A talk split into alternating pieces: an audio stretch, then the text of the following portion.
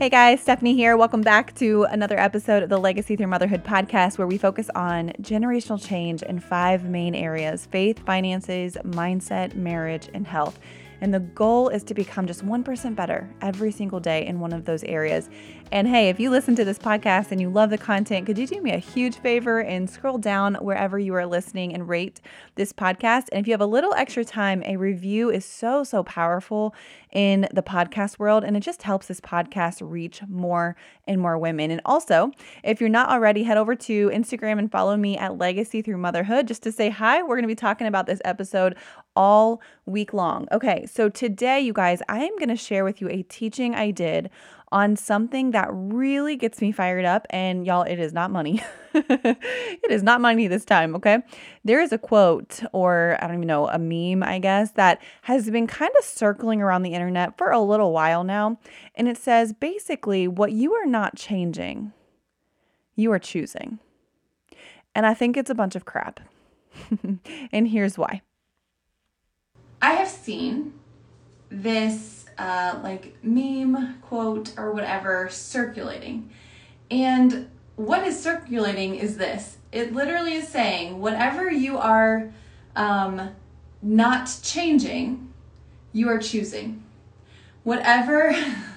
whatever yeah, you've probably already seen in my stories eh um, but whatever you are not freaking changing you are choosing and that is such crap and it makes me so freaking mad every time that i see it because it is uh, and again, if you watch my stories, like it really is. Like it is such privilege to be able to say that.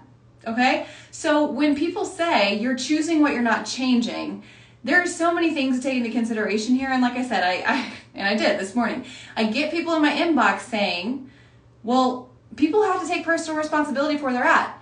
And people have to own up to, you know, whatever, and they, they have to change it. They can't be in victim mode. Okay, fine. That is literally one of the pillars in my business. it is literally one of the pillars to take complete ownership of where we are. However, however, this is a big big distinction, okay? There is we are hardwired, right? I do so much mindset work. We are hardwired based on our experiences, based on, you know, our beliefs and our thoughts and what we grew up around, what we grew up around seeing, hearing, believing, like all of that makes us who we are fundamentally. And it's actually only like 5 to 15%, you guys, of our brains that is even conscious. and so the other 85 to 95% of our, sorry if it's really echoey in my bathroom, but the other 85 to 95% of our brains are subconscious. And what is that made up of? All of our memories and all of these things. And that is like the hardwired computer that is driving how we're acting today. And so that is like, it's not set. Okay, I believe in a growth mindset. You can change that. However, when people say, you know, to people who are in an abusive relationship or people who are struggling or struggling with addiction, to people who are, you know, doing all of these things, well, you're choosing that lifestyle because you're not changing it. Okay, on some on some level, right?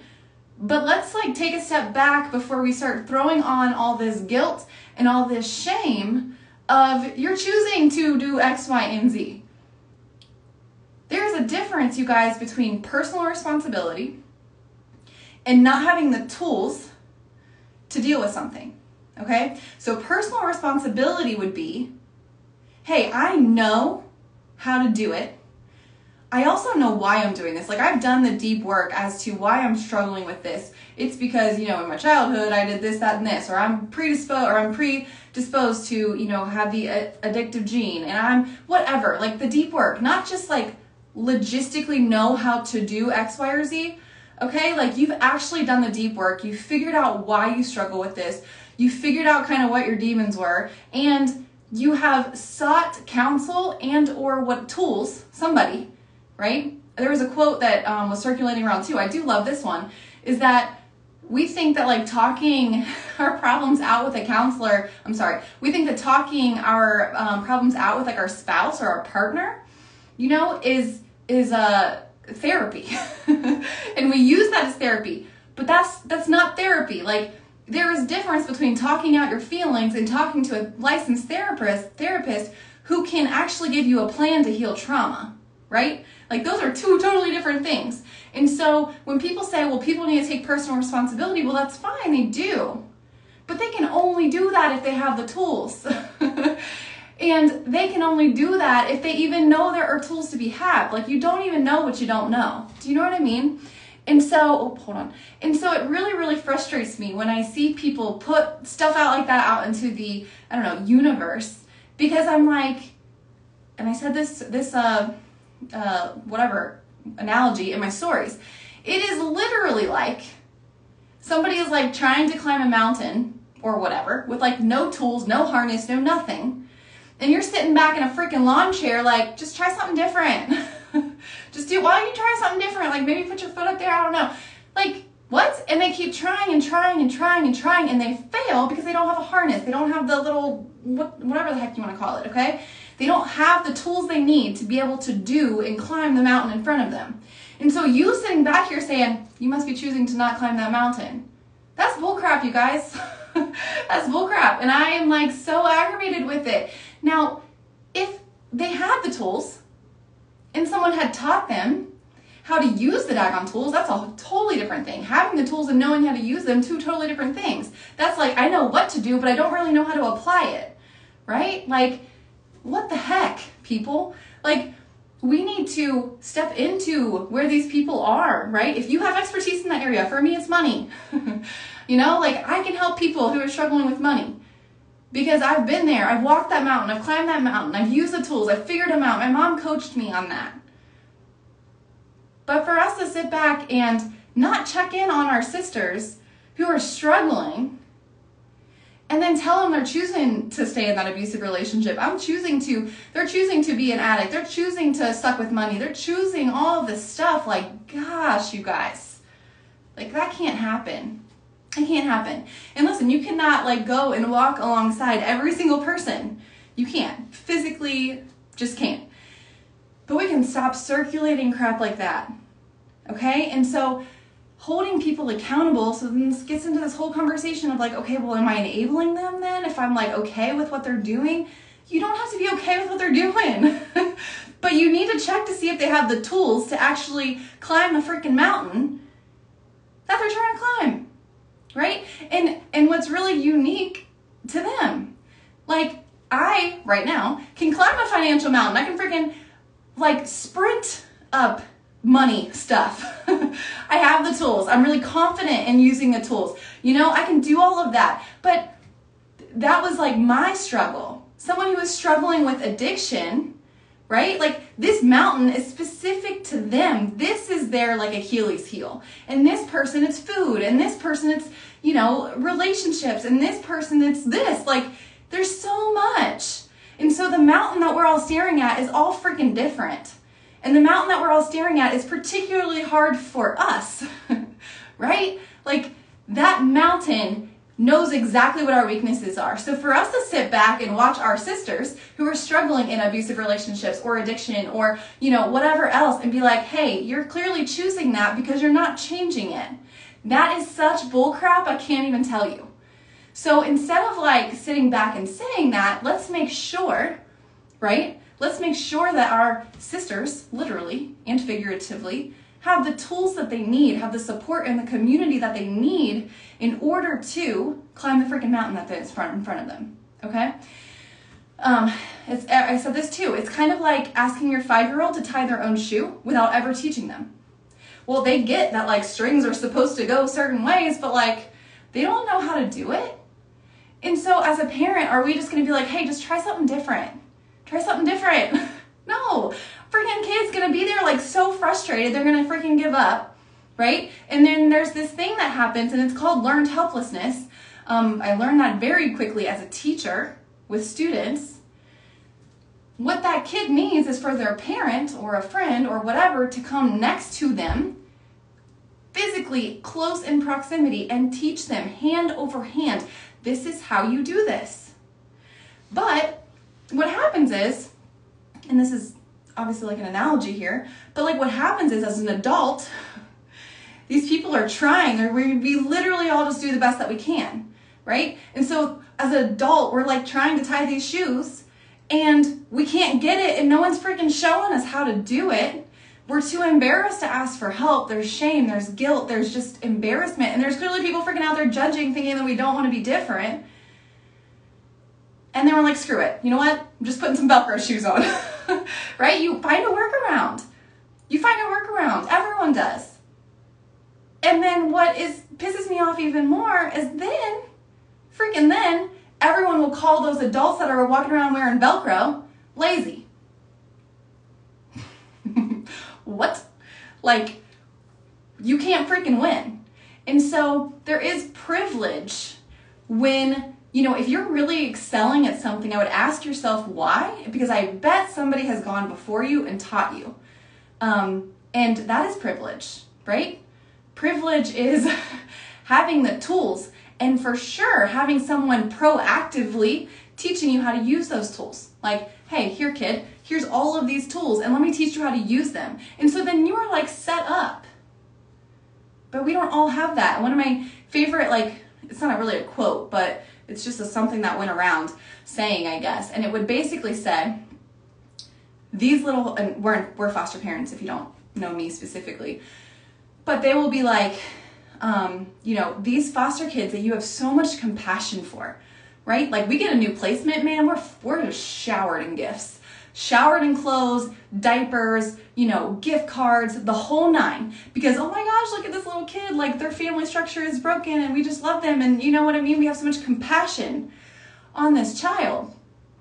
But when that child, for whatever reason, if he ends up staying, he, she ends up staying in the system, and is incredibly jaded without tools or a support system to deal with certain things in life, then when they become an adult, those are the adults that you guys, we have no compassion for. We have no compassion for them. And it breaks my heart. It breaks my heart because people need people.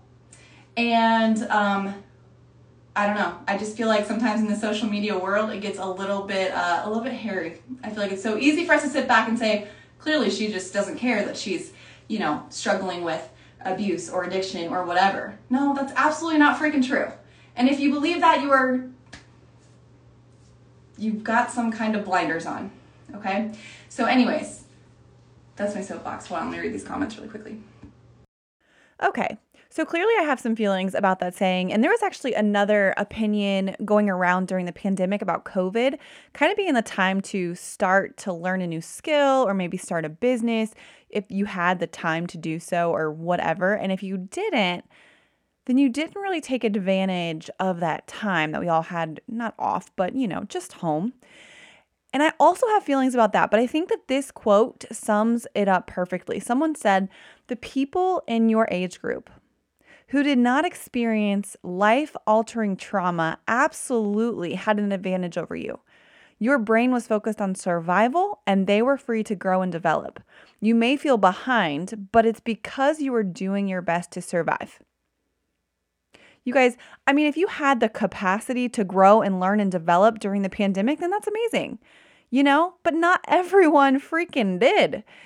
And it's not two sides of a coin. Like, let's not make people who didn't have the capacity to start a business from the ground up or learn a new skill feel like they did something wrong or they missed some kind of opportunity that the pandemic provided to a lot of people. I mean, a lot of people were secure financially. And were able to transition home. And actually you know they ha- there was a ton of upside to that. Like they didn't have commute time. They didn't have you know whatever. They were more focused at home because you're not you know talking to everybody in your in your office space or whatever the heck it was. They had the capacity to learn a new skill start a business whatever that might be right? And if you did have that don't expect everyone else to have been able to do that right like, instead, just realize how fortunate you were to be able to focus on growth in this season instead of survival. And we all have seasons for both, you guys. Like, neither one are wrong. it is not wrong to be in a season of growth. That's amazing. It is not wrong to be in a season of survival because that is human. Like, we're all just on these separate tracks running our own race. And you guys, if you have the capacity to run, then run and don't take it for granted. This is why we are in foster care. Like, it is so freaking hard to foster children. And we fostered six over these past two years. But my family unit is strong right now. So we will run. And when we aren't, we will stop and rest while others run. And when you are in survival mode, don't be frustrated, you know, that others are running. Just take the time for you that you need. Like we all take turns. And sometimes it has to be longer than others, and sometimes it's shorter. But in the end, we are only given one life. We are dealt the cards that we have, and we just do the best we can with what we have. And we just need to remember to run our own race, blinders on, no comparison. And listen, like I said, you know, I'm all about personal development and a growth mindset, but damn, people, sometimes people need to feel like it's okay to slow down and not feel like everyone else is just flying by them. This expectation of this breakneck pace is exhausting, and I know you felt that. And if you see someone, you know, taking their turn to rest, we need to be clapping just as loud as if they were running and honestly, maybe louder because in this culture, resting is seen as a weakness, and we have to change that narrative. I saw somewhere, um, some post, something, I don't know, that seeing shame in rest is a trauma response to something. And so that's something internally that we're going to have to work on. And to close this episode out, you guys, I want to read part of a speech from Jen Hatmaker on elephants. this is a fraction of the speech, you guys. And if you have not heard it live or you have not read the entire thing, I encourage you to Google it like right now and read the entire thing because it is so incredibly motivating. But here is just like a, a little tiny part of it. And it's actually what really started my love for elephants just in general. I'm excited for y'all to see the new office when we move because I got some cute elephant stuff going up because of this quote exactly. So she says, In the wild, when a mama elephant is giving birth, all the other female elephants in the herd back around her in formation. They close ranks so that the delivering mama cannot even be seen in the middle. They stomp and they kick up dirt and soil to throw attackers off the scent of the newborn baby and basically act like a pack of badasses. They surround the mama and incoming baby in protection, sending a clear signal to predators that if they want to attack their friend while she is vulnerable, they're going to have to get through about 40 tons of female aggression first. And this is what we do, girls when our sisters are vulnerable, when they are giving birth to new life, to new ideas, to new ministries, to new spaces, when they are under attack, when they need their people to surround them so they can create and deliver and heal and recover, we get in formation. We close ranks and literally have each other's backs. You want to mess with our sis? Come through us first. Good luck. That is a tiny bit of this speech, you guys, and it is like I had chills actually just reading it just then, but I also had chills when I listened to it because Jen is such a great, she's such a great storyteller just in general. And to do that live, I'd probably jack it all up. But I encourage you to go read that quote in full or see if you can find a video. If I can find one for you, I will post it. I'm not sure if it's out there. I, I think that I heard her say that in a conference that I paid for. So I don't know if it's just available to the public, but I know the quote is on Google. Not sure if the video is. Anyways, you guys, okay, Godspeed as we go into this week. Check on your sisters and check on yourselves. Respect whatever season you are in or they are in right now. And I look forward to walking with you to help you find your grit while completely covering you in grace.